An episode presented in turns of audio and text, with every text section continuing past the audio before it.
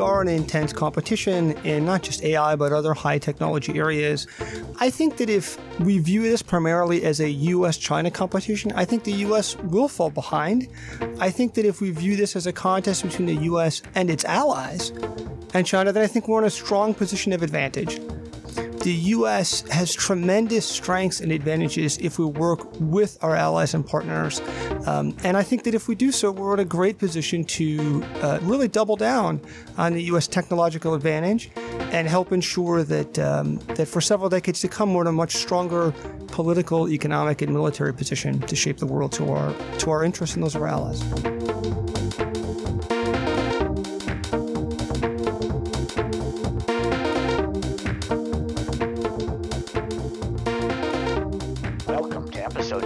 Episode 274 of the Cyber Law Podcast, brought to you by Steptoe and Johnson. Thank you for joining us. We're lawyers talking about technology, security, privacy, and government. And I am phoning in from Monaco, uh, a sunny place for shady people. Uh, and uh, uh if the uh, Wi-Fi at the hotel fails, uh, we'll try to recover.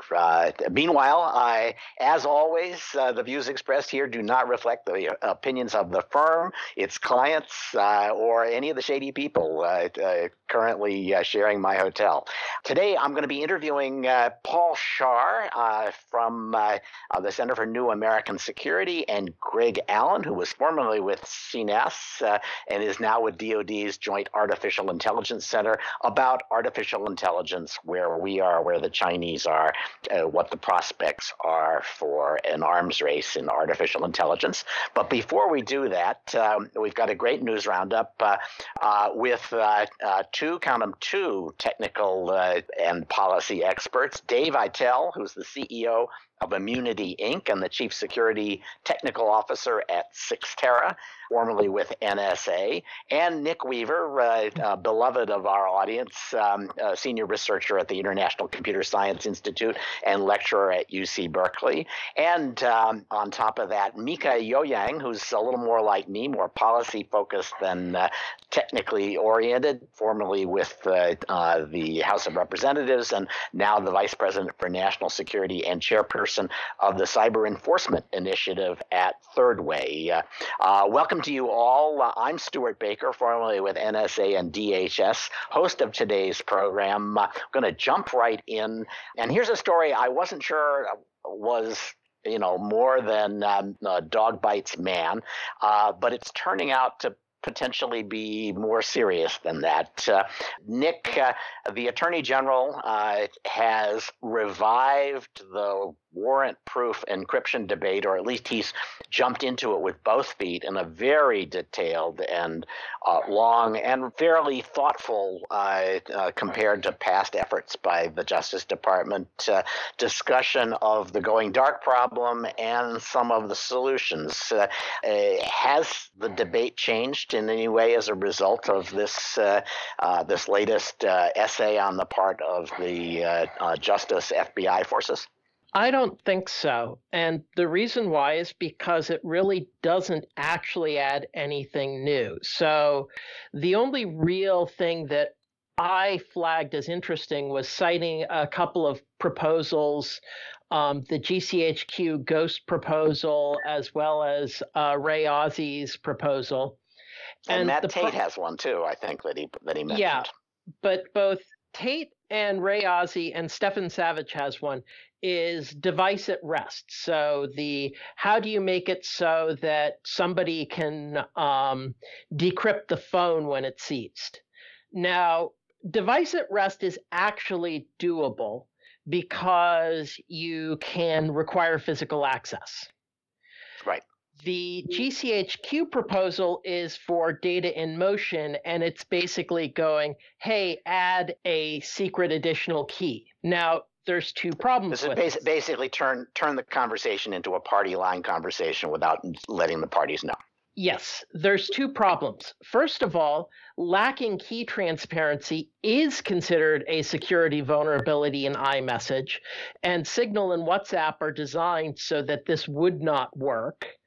And the other thing is that uh, there's this great little observation from the EFF folks that you can actually graft on key transparency uh, assuming you can break the app, and you can.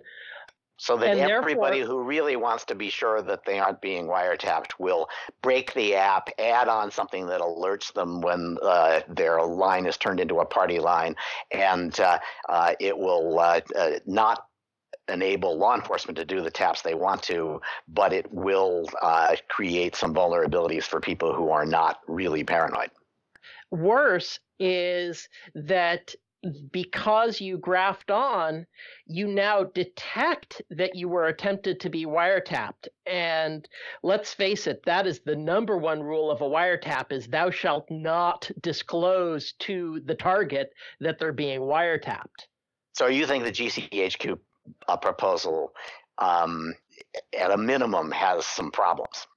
At a minimum has some problems, but in practice is a total nightmare and one of the things that is a reluctant problem is that although I do believe you can do a good solution for device at rest, the, the phone seizure problem, it's fundamentally a lot easier than the encryption in motion problem. Nobody in their right mind is going to endorse any legislation that would mandate the device at rest backdoors. So- Yep. Because so Congress would never get it right. So I, I, I, think for those keeping score at home, uh, the FBI cares a lot about uh, device uh, uh, uh, data at rest because they have all these leftover phones that they've seized when they uh, broke down people's doors. Um, but GCHQ and NSA, and to some extent law enforcement, care a lot about data in motion because they're in the wiretap business, and so this this would explain why GCHQ was so interested in finding a way to turn communications into party lines. Um, let me, I, I was astonished though by a, um, uh, a, a, an op-ed that is getting no attention. One of the things that is significant about, say, Ray Ozzie's proposal is he says basically we can build on top of things that the the manufacturers of the devices and the uh, software are already doing. That is to say, they're already updating uh, code, and all we have to do is have them provide special updates to particular phones, and that will give us access. Uh, what's striking is how the current drive for Silicon Valley correctness to be imposed on everybody who has uh, a communications device has led uh, Facebook uh, apparently to propose that they're going to put an entire set of things you can't say and links you can't provide into everybody's um, uh, uh, Facebook mobile devices. And if necessary, if they think it's really something you shouldn't be saying, copies of what you said will be sent back to Facebook for moderation. Um, of course, they have a a, major political imperative to do that, including, of course, the political correctness of their workforce. But that totally breaks the the, the idea that you can't um, uh, conduct wiretaps while maintaining security. am I wrong about this? Yes. Uh, okay.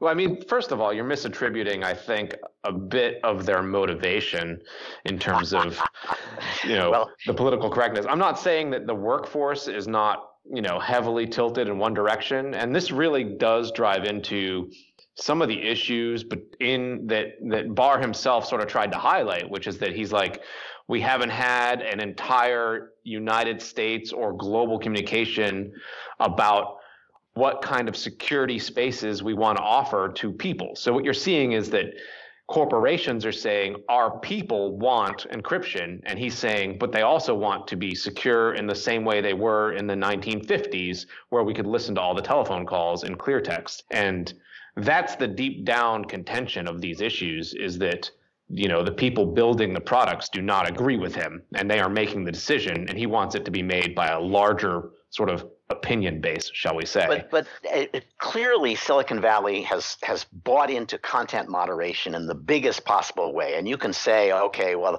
it's not really because they hate conservatives; it's because they want to make sure that uh, um, uh, people who uh, are, are, recruiting for ISIS can't uh, engage in the, the use of this technology. But whatever you do, if you put mo- content moderation into your system and you're trying to build that while at the same time providing end-to-end encryption, you're you're going to break the end-to-end encryption as a practical matter. I think, of course, and it has the same issues that the Ghost protocol does, which is that if you want to do it securely, you have to also guarantee that the user cannot modify their device and, and inspect their programs running on their device, which is not you know that level of trusted computation is not realistically what your Android phone offers you today. So and why so, doesn't the, why doesn't this this in the end mean that if I'm right and the um, absolute determination to impose content moderation on their users, which has very good grounds in things like the pressure they're receiving from Europe and to some extent yes. from the United States, why isn't that going to destroy the argument that uh, um, end-to-end encryption can't be broken also for law enforcement. You just show up with a court order that says, "Hey, that content moderation you're doing, make sure it's it it, it looks for communications of this person to anybody and sends us a copy of that too." And I think what you may see here is that Facebook was offering a solution that was unpalatable to both sides so that people would start talking about it and not try to force some other solution through because you're you're right. There's no way the solution makes the users happy, and it certainly doesn't make governments happy. I think a lot of the pressure they were getting on this issue was from Germany, which has content moderation rules that we do not have here. Ah, um, so this is a way of saying to the Germans, "Hey, we got a solution for you. How about no privacy and content moderation?" It, it may be something that was not destined for success, shall we say? Okay, so it may it may just die. Uh, my my prediction is that the uh, commitment of Silicon Valley to uh, censoring uh, things outside of Silicon Valley's Overton window is so strong that they will toss overboard their commitment to thwarting the FBI's uh, wiretap capabilities. But we will see. Mieke, election hacking is the other oh, is one of the other hot stories, uh, uh, and it was there was all kinds of news. You want to bring us up to date? Yeah, so last week was election hacking week. Um, the crown jewel of that was the testimony of one Robert Mueller, who testified before the House Intelligence Committee and the House Judiciary Committees in one day. Um, while a lot of the conversation there was not focused on election security, he really perked up and got very passionate about his concerns that the Russian election interference in 2016 was one of the most serious threats to our democracy that he had seen, and said that those attacks were ongoing on yeah so this, this this is the first rule of um, public disclosure of, of issues like this. Never let the judiciary committee lead, take the lead. Uh, uh, they're so divided uh, uh so ideological and at the end uh, um, so unable to find consensus that uh, everybody's turned off by the time you turn to topics of national security where you might find some consensus yeah, look, I'm a former HPSCI staffer, so I'm a little bit biased on these things, but I also think as a matter of setting a narrative for the American people they can follow along, explaining what the stakes are in election security would have been a good place to start the conversation because then you get into these other questions about why working with the Russians or covering up working with the Russians is problematic. But at first, you have to talk about the core thing that Americans should care about, which is that American elections and deciding who are their leaders should be preserved for Americans and not foreign actors. So, on the heels of that, we saw the Senate Intelligence Committee release their bipartisan report saying that they had taken a look at the election interference in 2016. Now, this is the class, the declassified version of a report they released before the 2018 elections, which was just a quick summary of this.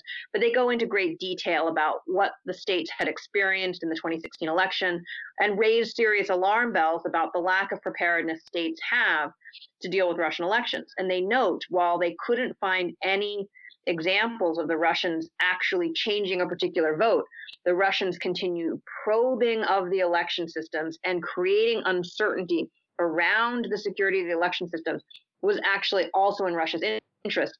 They called for a number of actions to be taken, including the passage of bipartisan legislation to help the state secure the election systems. There's some other pieces of legislation about reporting attempts by foreign governments to help you. But unfortunately, those attempts were stalled on the Senate floor by Mitch McConnell, who has not been interested in moving any of these election security bills forward since the 2016 election. Um, so there, there are there is a debate about some of those election security bills because they impose federal mandates on the states for things that are actually pretty sensible, but uh, which have never been federally mandated. And the last federal mandate is what got us into this mess in the first place by saying whatever you do, you can't have chads hanging, uh, and so everybody ran out and bought uh, vulnerable uh, uh, machines. Um, is there is is there hope for a bipartisan bill that maybe is less demanding of the states, uh, or at least manda- less mandatory? So one of the things I think is useful for listeners to understand is that because the states and localities administer elections, you have a patchwork of systems, and actually that diversity and um, unevenness of election administration is actually a, a, a benefit to security because it means that you don't have a single point of failure. There are a certain number of limited number of election security or election machine manufacturers, but the numbers of machines out there are actually quite diverse. And so, because those are administered at the state level, you have a variety of different approaches. The mandates that people are talking about, you know, auditability, paper backups, are best practices and are designed to try and get some cohesiveness across state activity without imposing too much of a federal mandate here about how elections should be run. Um, Senator Warner, the ranking Democrat on the Senate Intelligence Committee, noted that he believed that if the bills were allowed to proceed to the floor, they would actually get 70 votes. So there is a really big bipartisan consensus on this, but this is one of the challenges of the Senate. Mitch McConnell gets to decide by himself on what they vote on or not.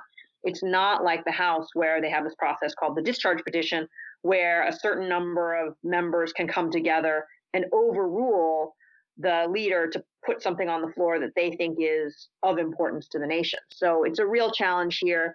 And by requiring this this higher standard and McConnell not putting the bills on the floor, we're really stuck. So, what about uh, the DNI's proposal for a, uh, a creation of a uh, election security intelligence uh, oversight position? Yeah. Uh, is that going to make any difference? So, wait, all is not lost. The executive branch is trying to make some progress on election security to the extent that they can. Um, outgoing, now just announced the weekend, DNI Dan Coats um, had named a new election official to head up all election related intelligence and had directed all the other intelligence agencies to designate a lead person. So, at least when it comes to understanding what the threat is, the intelligence agencies could come together on that. Unfortunately, as many have noted, it's not just about understanding the threat, but responding to the threat and helping states.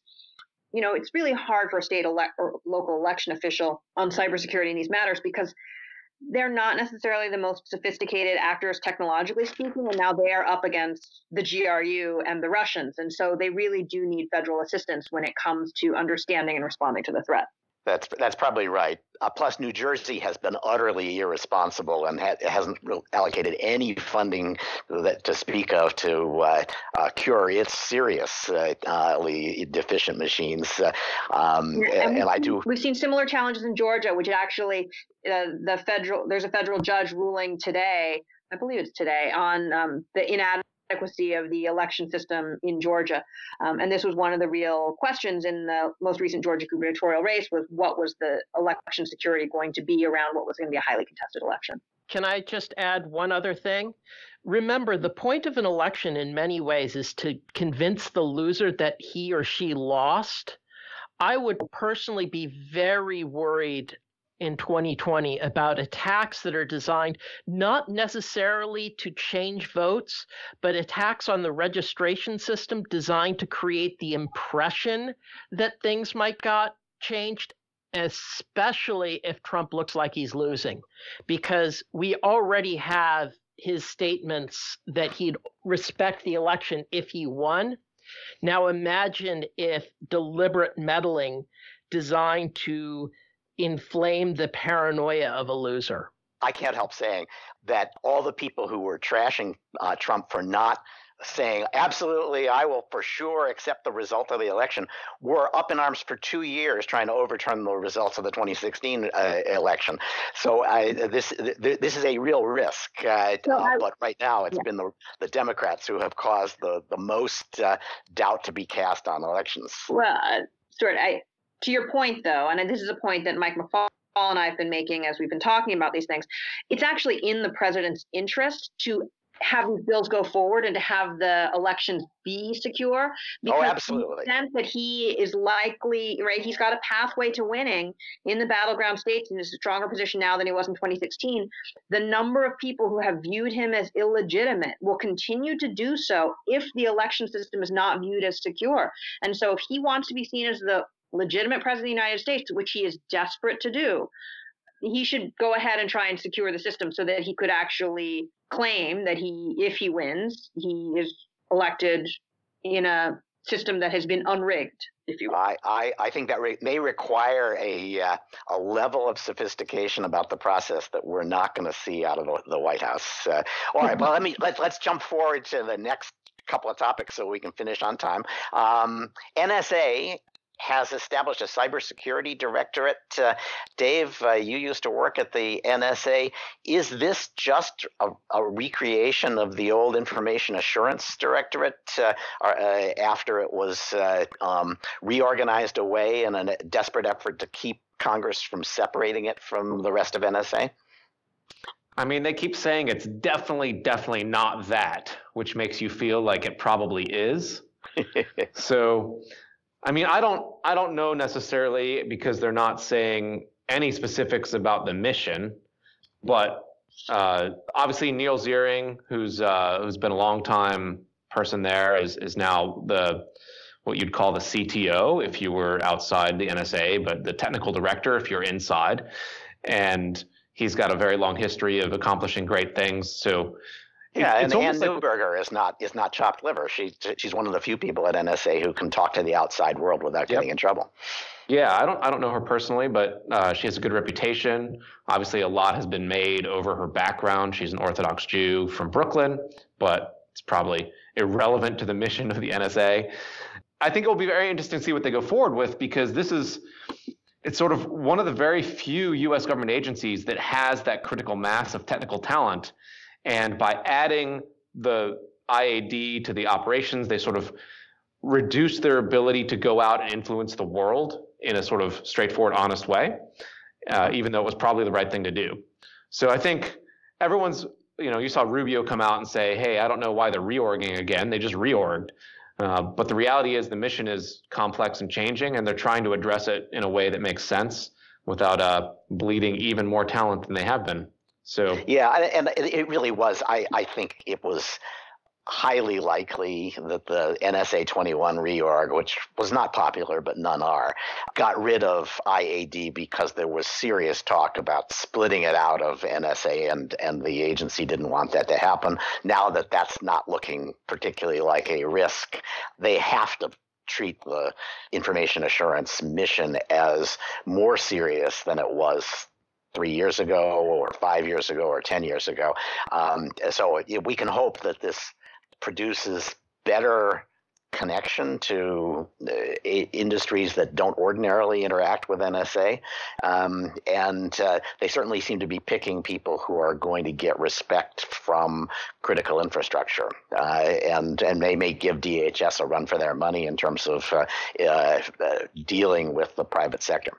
Well, I think you hit the nail on the head with that last bit. I think we've been turning DHS into this sort of very extremely budget antivirus company, and it'd be good to have a better one, shall we say?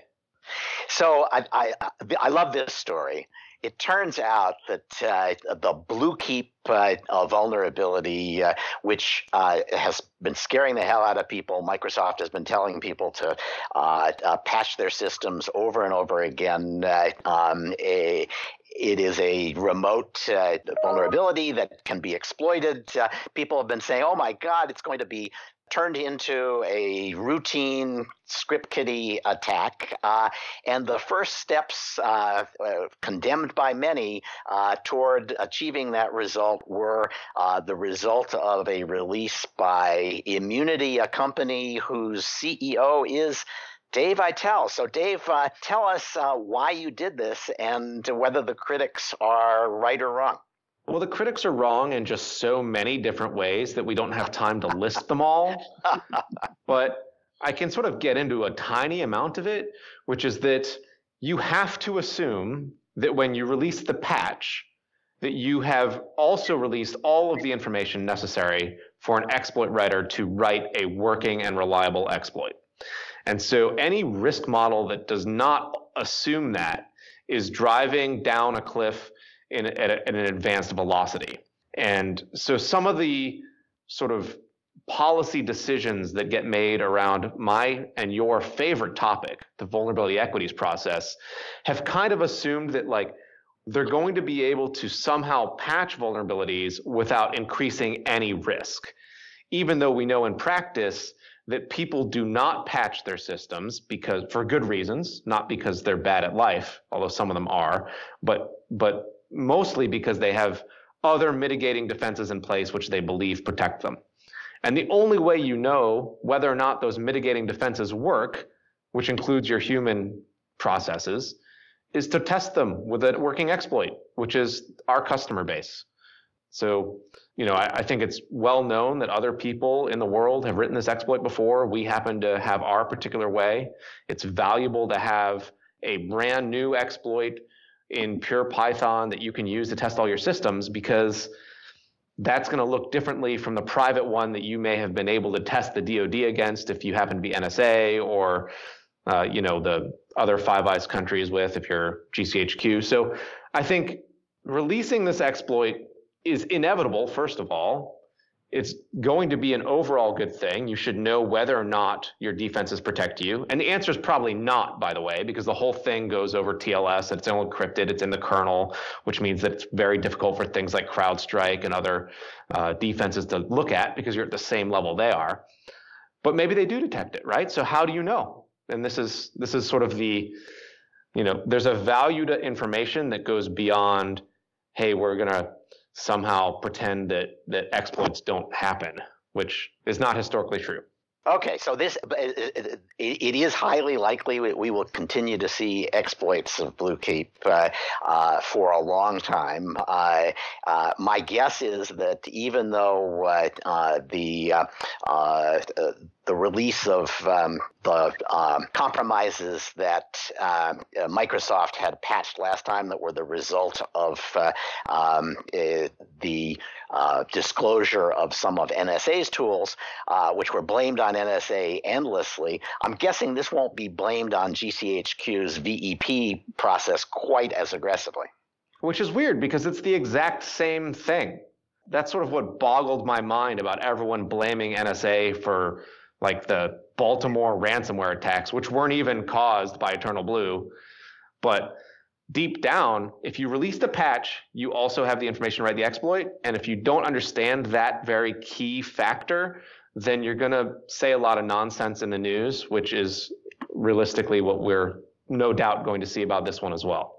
So, one of your critics was found guilty of uh, engaging in uh, violations of uh, the Computer Fraud and Abuse Act. Uh, uh Marcus Hutchins. Uh, I don't know if that's um, if if his crit- critique of your pen testing code was meant to be the first stage in the rehabilitation of his reputation, or what. Um, Mieke, tell us a little bit more about Marcus Hutchins and how his case played out. Yeah, so Marcus Hutchins is a was well known now as a security researcher who is best known for stopping the WannaCry attacks, which he did by registering a domain that the attack called back to and then preventing its propagation, which would have been otherwise a quite deadly, or not deadly, but serious impact of a ransomware attack. But as he became more known for this role in stopping WannaCry, law enforcement started taking a closer look at him and realized that he had been in, involved in the um, selling of an exploit known as Kronos, which helped people steal banking information. So he was arrested um, in, I believe, Las Vegas, coming off of uh, Black Hat, and his case has been going on for some time now. And they just reached an agreement with him. He was, uh, where I believe he pled guilty, and he was sentenced to time served. Um, and the judge in that case recognized the turn that he had made in his life, going from a black hat to a white gray hat security researcher, and acknowledging the good that he had done. Um, this, I think, is a positive development in the law enforcement relationship with the security researcher community in recognizing the good that people can do and recognizing there is a space for redemption. Um, obviously, not all black hat hackers are going to be able to do that. Um, but well, the, the, the, good news uh, for him was he had made the transition before he got arrested, uh, as opposed to uh, announcing a deathbed conversion to uh, a white hat uh, hacking. Uh, Dave, um, do you agree that, that this was about the right uh, uh, outcome, or uh, Nick, do you want to weigh in on this? I kind of was was excited to see the fact that he wasn't actually put away. I think uh, this is something that you know our for whatever reason in this country hackers get extreme sentences often more than than rapists and murderers uh, due to the sentencing guidelines it'd be awesome to see i don't know if you you, you read Ophir Kears, I can't remember how to pronounce his name, uh, papers on this, but deep down, we're kind of out of sync with the world with how we treat hackers, and this probably should have been the expected solution and not, you know, an extraordinary circumstance. Agreed. And I'd like to add that the reason why he was probably snatched up after DEF CON is that um, the UK is notoriously hard to extradite from because you go my Asperger's and yeah. they don't extradite. and that's it. Okay, oh, Asperger's. Well, you're you're off the hook. well, fair enough because I mean we are such a outlier in terms of how badly we treat hackers. You know, I think probably just the stress of the trial was uh, punishment enough for something like this. Yeah. Uh, that's right, and and facing you know potentially uh, years in prison. All right, I'm going to do uh, take us quickly through several stories, and for those listeners who have made it this far, we're going to tell you how to get $125 as your reward for listening to our opinions on cyber law. But first, uh, Facebook had a terrible week. It paid, it's going to pay $100 million for misleading investors about data misuse uh, risk. Uh, it has a $5 billion settlement that we're seeing more details on with the FTC. Uh, um, it's just ugly, and it, one of its co founders is looking for ways to break it up. Uh, it's a miserable week for, for Facebook. Uh, um, and DOJ has said, oh, on top of everything, we're going to start investigating all of big tech for antitrust violations. Uh, uh, my favorite story, which I won't get to spend time on, is the car wash scandal in Brazil has generated its own hacking conspiracy as some uh, crook who had a Jones for one of his criminal investigators, uh, uh, hacked the investigator, discovered that he was also investigating corruption in Brazil, and uh, released uh, a bunch of uh, uh, communications that cast doubt on the entire car wash bribery investigation. Not that these people weren't paying bribes, but maybe others were also uh, involved in getting ignored. So uh, I would have loved to cover that, but instead, here's your 125 bucks. Mieke, how can how can our listeners get 125 dollars? Yeah, so Equifax has reached a settlement over its data breach, and as a result of the settlement with the Federal Trade Commission, um, people who were affected have a choice of getting 10 years of free credit monitoring or a $125 check. Um, there is an eligibility lookup tool to figure out if you're one of the 144 million U.S. residents affected by the breach. And if so, then you get to file a claim. I'm assuming, Stewart, you'll put the link to that in the show notes. Yes, we will. Um, but yeah, everyone should go and check and see if they can claim their $125. Yeah, you, you can actually claim more than that. Yes, because, you can if you if you actually spend any time uh, worrying about Equifax. And trying to get through Equifax to put on a credit freeze that took me about an hour to deal with. Oh, okay. So, um, yeah. And and all you have to trust the Equifax with is the last six digits of your social security number. Um, of course, that's the that's the entire non-geographical uh, element, if I remember right. The first three digits being where you were born or where you applied for uh, your your um, uh, card number. But uh, in any event, uh, users do not say we never did anything for you. Uh, also, there's a robocall bill, robocall bill that's going to pass both houses. It's already passed both houses uh, uh, and just has to be reconciled. And uh, we're going to have at least some effective approach to to robocalls. all right, that's our news roundup. Now let's take a moment to turn to Paul Scharre and Greg Allen to talk about artificial intelligence. I'll see if I can bring the Equifax breach back into the discussion.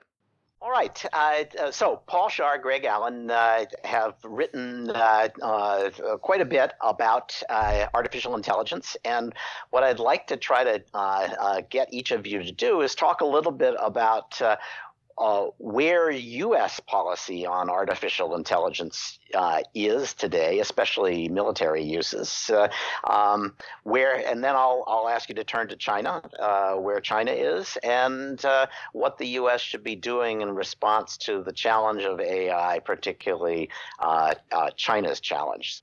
So I would say in the Department of Defense, there is an awful lot of activity going on right now related to artificial intelligence. Uh, the the recently uh, confirmed Secretary of Defense, Mark Esper, um, stated that this was his number one modernization priority for all of DoD technology portfolio. So it's getting an extraordinary amount of attention um, from the highest levels of DoD leadership and military service leadership, um, as well as from the White House uh, with the executive order earlier in the year. Um, a few major centers of gravity and activity are going on right now. Uh, first, uh, back in February 2019, um, the Department of Defense released the unclassified summary of the DoD AI strategy, um, with late, which laid out sort of the, the major elements of, of how they intend to pursue this technology. Um, and that basically now is falling to sort of two different organizations um, that are the, the basic centers of gravity for activity. The first of which is the organization that I am a member of. Uh, that's the new Joint Artificial Intelligence Center, uh, which falls under the Department of Defense Chief Information Officer.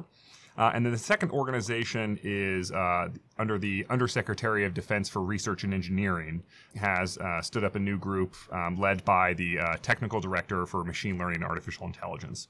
And so the Joint AI Center is primarily focused on um, sort of more near term applications of artificial intelligence, primarily thinking about what types of AI technologies are mature in the commercial sector um, that might be lightly adapted to use cases of interest to the Department of Defense uh, and the military.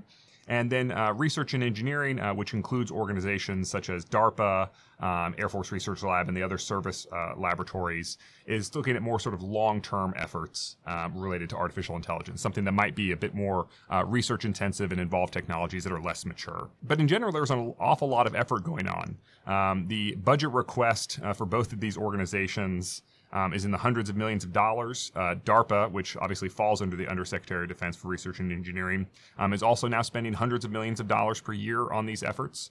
So this is a big increase in activity that we were seeing uh, just one year ago, and a much bigger increase over what we were seeing two years ago.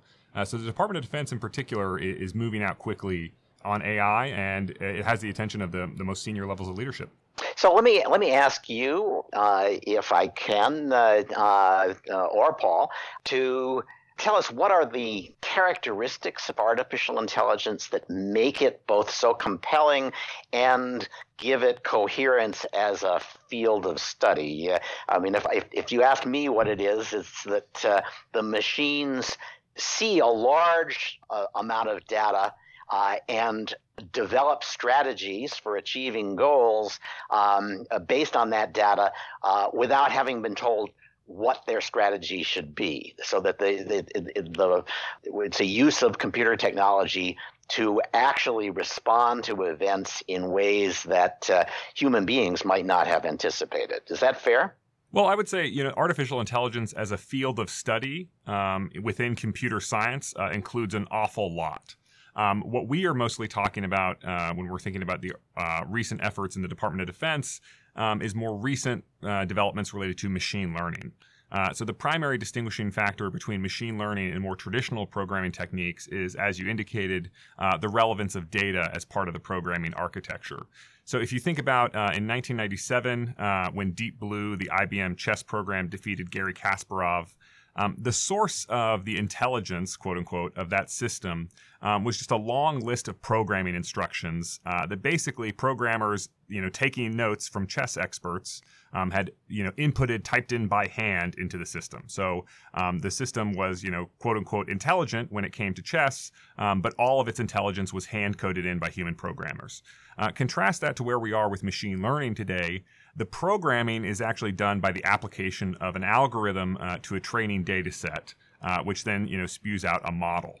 Um, and so that model, the trained model, um, the intelligence is actually you know based on the algorithm's application to that data. So I'm, I'm oversimplifying a bit, but to a certain extent, the system is programming itself uh, based on its exposure to data. Um, so that's really the distinguishing factor between machine learning and more traditional uh, software programming techniques.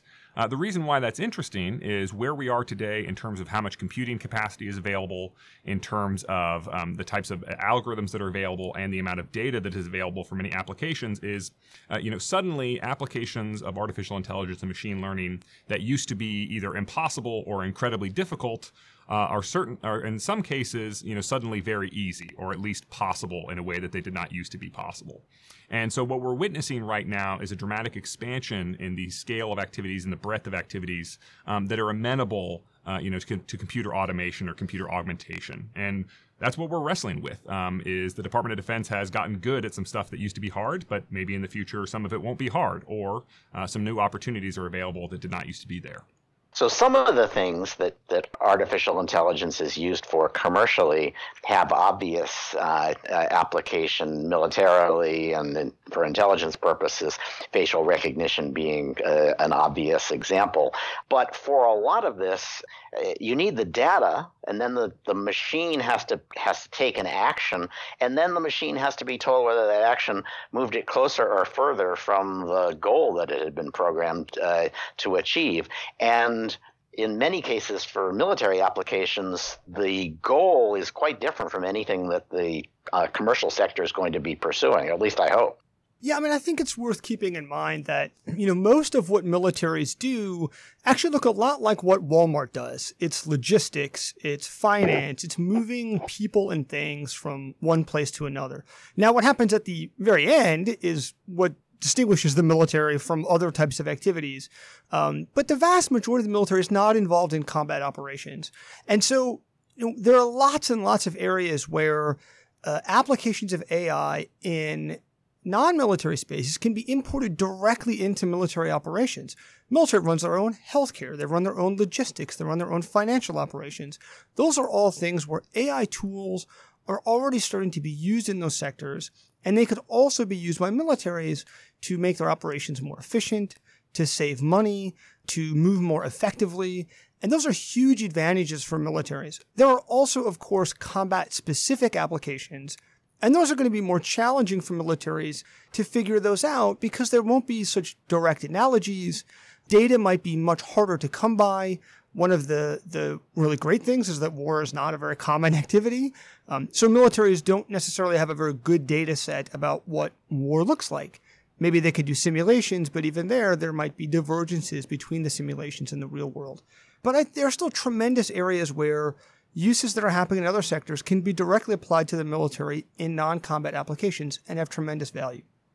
So uh, obviously, there's been a lot of criticism, uh, uh, not least from the president, uh, from Peter Thiel, uh, uh, from Richard Clarke, of Google for basically blowing off um, artificial intelligence uh, research with a, uh, a, DoD application, and at the same time engaging with uh, um, uh, professors in China whose connection to the military is a little hard to know. Uh, and the suggestion that uh, Google's providing more help to the Chinese than to the United States has been has been made. Uh, uh I'm not going to ask. Uh, um, I'll ask Paul uh, to express a view on that. How's that? yeah, I mean, look, I think um, there were a series of actions here last year that Google took that, that kind of in sequence all added up to a perfect storm for its relationship with Washington. One was the cancellation of Google's participation in Project Maven. Or to be more specific, Google completed the contract and decided not to renew the contract. Although behind the scenes, Google worked to, to ensure that, that that work was handed off to another company. At the same time, it came out in press reports that Google had been increasing its footprint in China. Now, Google has, in fairness, had a very small footprint actually in China for a US tech company. Um, several years ago, Google decided not to engage in China precisely because it didn't want to be party to the Chinese government censorship. Chinese government said, look, if you're going to be here, we can't have Chinese citizens accessing real information, they might discover some of the abuses that the Communist Party is undertaking. And so uh, you have to have a censored search engine. Google had said no, and they've not really had a major footprint there. So Google started to increase it, and then there were leagues that Google was working on this Project Dragonfly, a censored search engine for China. That's since been shut down, but all of this came together to really rile people in Washington. People saying, "What are you doing? Now, the reality is, Google, again, is not hugely involved in China, um, but sort of the direction there last year of walking away from the military, trying to increase operations in China, really uh, upset a lot of people here in town. Um, and Google, I think, has, has really struggled to try to, to come back from that since then. Uh, how have they tried to come back? Are they actually changing policy or are they still in thrall to their lefty workforce? Wow, that's that's probably an intense way to describe it. Um, you know, Google has started to, um, I think, trying to find efforts. My my sense is that they're trying to find opportunities to move forward with the Pentagon and maybe projects that are less contentious. Um, in some ways, you know, Project Maven was sort of perfectly aligned to create some of this controversy in that it was about drones. It wasn't about drone strikes. But when you say the word drone, that's what people think of, and so it's a, you know it's a bit of a trigger word for for folks. Um, and also, Project Maven was wrapped in secrecy. So whenever you're doing something in secret, people assume you're doing something bad. And I think that was a huge mistake on the part of Google to keep the secret from its workforce. They should have been upfront. They should have said, look, here's what we're doing. This is why we think it's a good idea and it's defensible. If you do something that you think is defensible, then defend it and be and be open about it. So I do think that there's a path ahead, but it, it may take some time to get there. So, so Paul, you you, you wrote a, a op-ed for The Hill a while back saying that uh, what Congress ought to be doing is increasing funding for AI, improving STEM education, allowing more high-skilled immigration, and passing regulation of AI as a way of um, creating a viable AI industry that would support what DoD is doing. How do you think Congress is doing in meeting your goals? Well, I think there's a lot of energy on the Hill. I see a lot of um, draft legislation and proposals that come out from members um, on, on all of these topics on R&D, certainly on regulation. I think immigration is a particularly fraught topic um, in today's political climate, and it's hard to talk about this particular issue, which is high skilled immigration, it's things like H 1B visas to bring in high skilled um, people from countries like um, India or, or China or elsewhere to come and work here in the United States. That's hard when there's, you know, so much energy on both the left and the right about immigration coming across the southern border. And that's such a polarizing issue that it's hard to have this particular topic, even though I think that there is real bipartisan agreement um, that we should be drawing in high skilled immigrants from around the world. Well, I, what about from China? Because we've certainly seen Chinese immigrants who've been in the United States 10, 15 years, deeply embedded in U.S. high tech industry, getting uh, uh, wooed away by the prospect of having their own labs, their own companies, uh, uh a lot of government funding to do things that uh, they might not be able to do in the U.S. So uh, attracting folks from China to work in our industry has sort of long-term potential risks.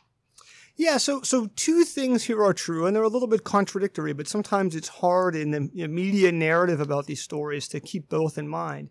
One is that the United States benefits disproportionately from these talent flows of AI researchers from China.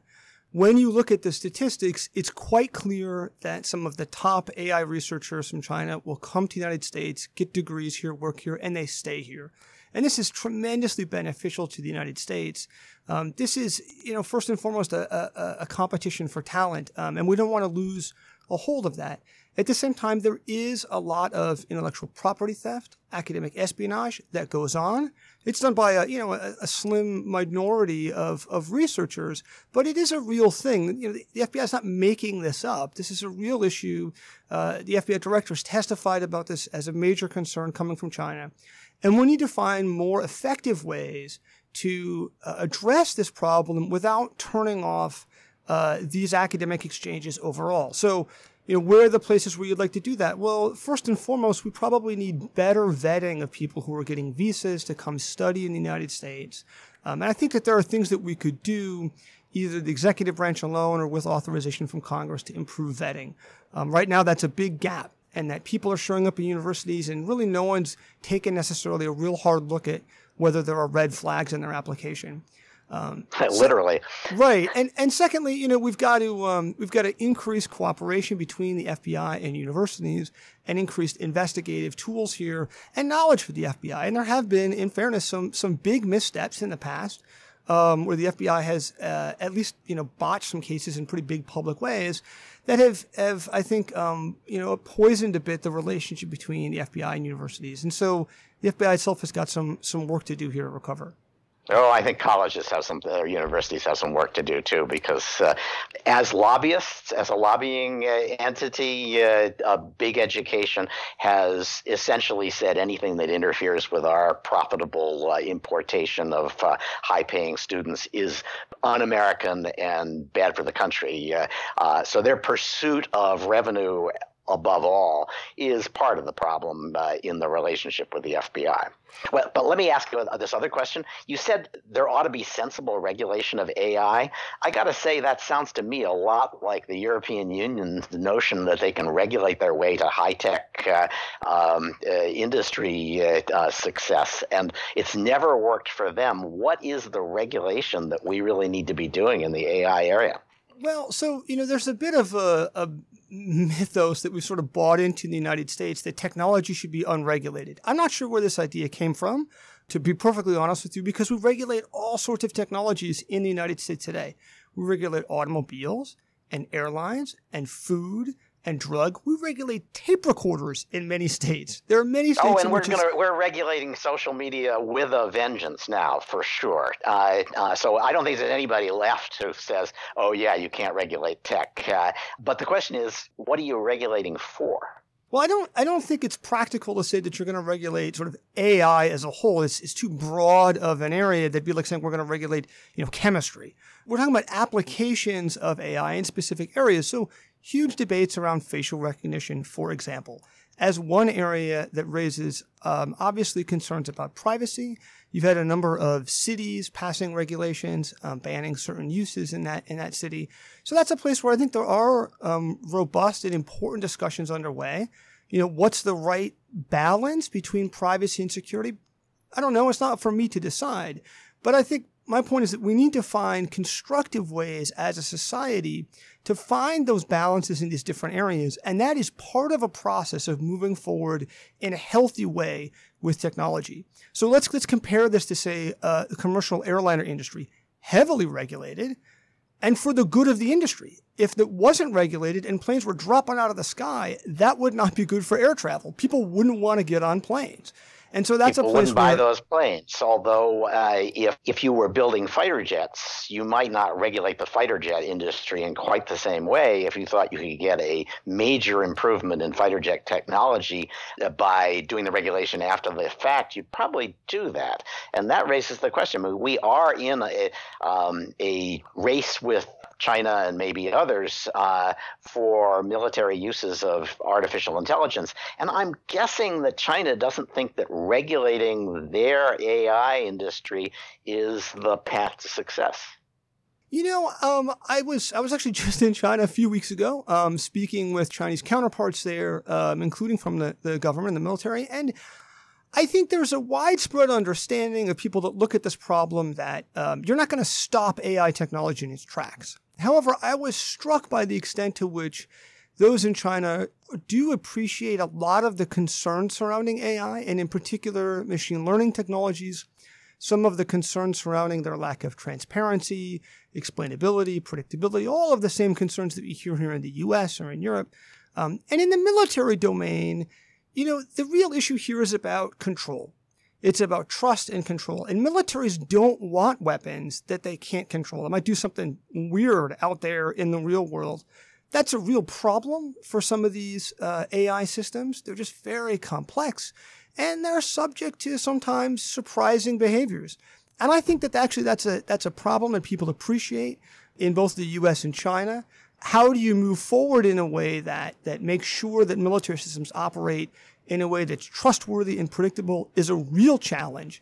Um, but I do think that people there actually uh, uh appreciate that that concern. I would actually take uh, issue with what, what, you're saying about how we're not going to regulate our way uh, to higher performance. Um, in the DoD, you know, it's it's not always called regulation, um, but there are an awful lot of restrictions placed on either the development of a system or the use of a system um, that are very much targeted at, at overall performance and safety.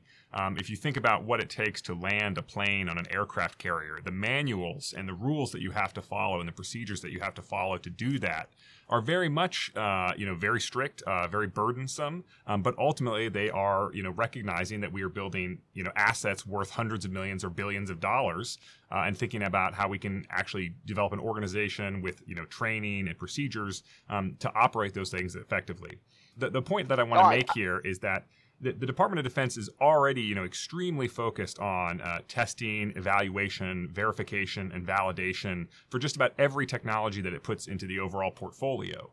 And I think that mindset is very much uh, going to be brought uh, towards AI systems in general. I, I think um, there's a little bit of concern in, in the public that I've detected uh, that the Department of Defense is so gung ho about AI that we're just going to throw safety to the window um, and I think it's the exact opposite. I think um, the Department of Defense is, is an organization where a lot of its uh, accumulated competence over the past century is thinking about how to field complex technologies, put them in the hands of, in many cases, you know, 19 year old men and women, and to execute operations with these systems at an extraordinarily high service and performance record. And I think that's the exact same culture um, that we are going to bring to every technology system using artificial intelligence that we'll put in the field.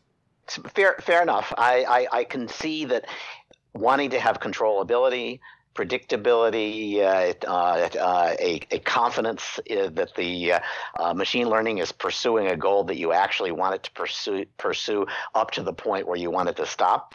those are all hard issues, and trying to figure out what the um, uh, artificial intelligence is actually doing, whether it's cheating its way to success or uh, doing what you had hoped. Uh, all, all those things are topics that have to be part of development of AI. Let me ask this. Are.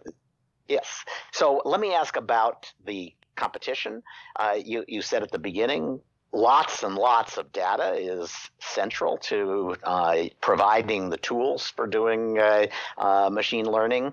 Um, eh, to what extent uh, should we think that perhaps the Equifax breach, the uh, uh, uh, the the various breaches of um, uh, Blue Cross Blue Shield and Anthem, uh, uh, the OPM breach, are the Chinese military collecting the kind of mass data that it needs to run artificial intelligence against the U.S. citizenry.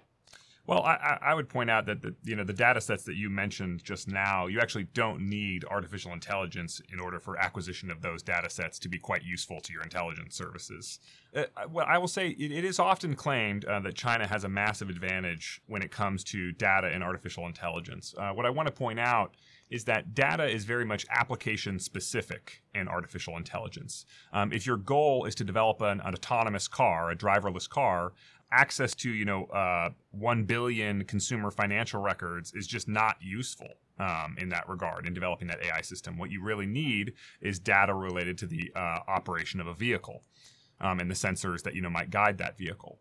So uh, China has an extraordinary amount of uh, you know very useful data uh, that really helps the development of its AI ecosystem, both on a research perspective and also you know an entrepreneurial business perspective. A lot of that data is related to sort of consumer internet habits, um, but also consumer financial activity and mobile payments data. Um, these are these are actually really important, um, and they do offer um, a lot of opportunities for entrepreneurial businesses and commercial businesses in China thinking about starting you know AI projects. But in general, they're they're just not related uh, directly to military operations.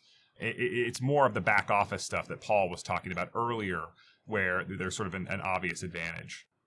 All right, so we're we're coming to the end of uh, the, the, time we set aside, uh, but let me ask. Uh, I'll start by asking Paul. Uh, we we are in some kind of competition with China over AI. Uh, will we win, and how will we know? That's a great question. Um, I do think that we are in intense competition in not just AI but other high technology areas. When you look at tr- uh, trends in R&D spending, for example, China is on track to surpass the United States in R&D spending over the next decade or so. I think that if we view this primarily as a US-China competition, I think the US will fall behind. I think that if we view this as a contest between the US and its allies, and China, then I think we're in a strong position of advantage.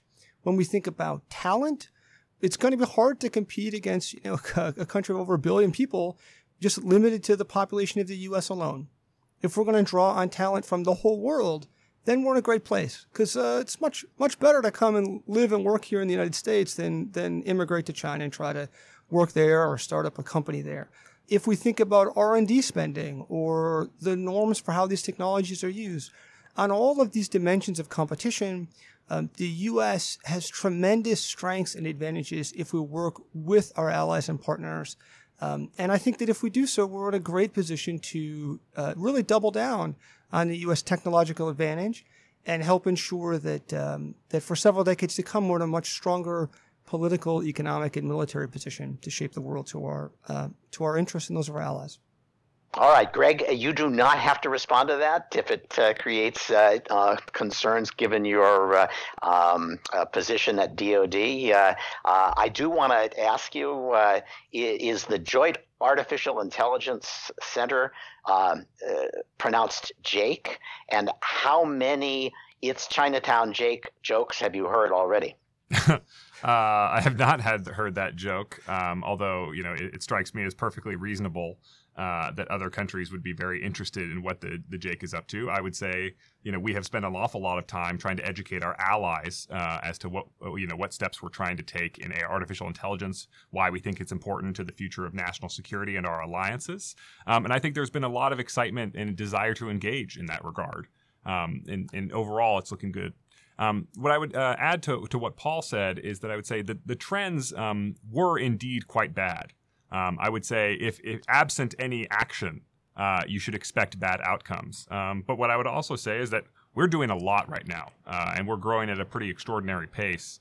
Um, and I think that that level of activity is going to continue to grow at an extraordinary pace. We've gotten really pretty high degree of support from both parties uh, on Capitol Hill as well as from the White House. Um, and you know, we get a lot of attention from all parts of the Department of Defense. So I think if nothing had changed, uh, there would be strong cause for concern. I think there is still cause for concern, um, but a lot more of the trends are moving in the right direction now than they were one or two years ago.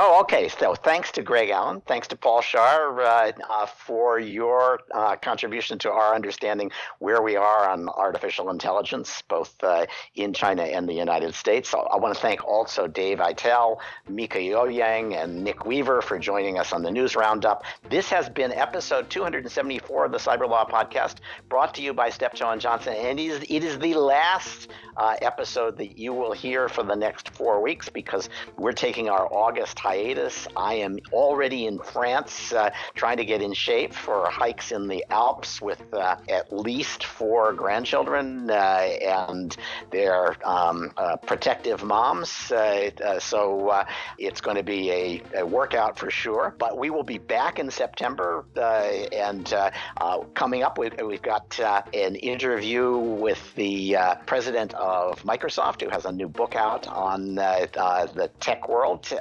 or will have. Uh, If you've got other speakers to suggest, send them our uh, send those names to cyberlawpodcast at steptoe.com, and we will send you a highly coveted Cyberlaw Podcast mug. Paul, Greg, you should be getting yours right now, uh, uh, and you you can make admiring noises if you like. Uh, uh, uh, and and I will ask our listeners to rate the show on iTunes or Google Play or Spotify or wherever they get podcasts. We've gotten a lot of good reviews and uh, a lot of new listeners in the last couple of months, so I really appreciate that. Uh, um, meanwhile, show credits uh, thanks to Christy Jorge, our producer, Doug Pickett, our audio engineer, Michael Beaver, the assistant editor, and I am, of course, Stewart Baker, your host and chief provocateur. Please join us again in September as we once again provide insights into the latest events in technology, security, privacy, and government.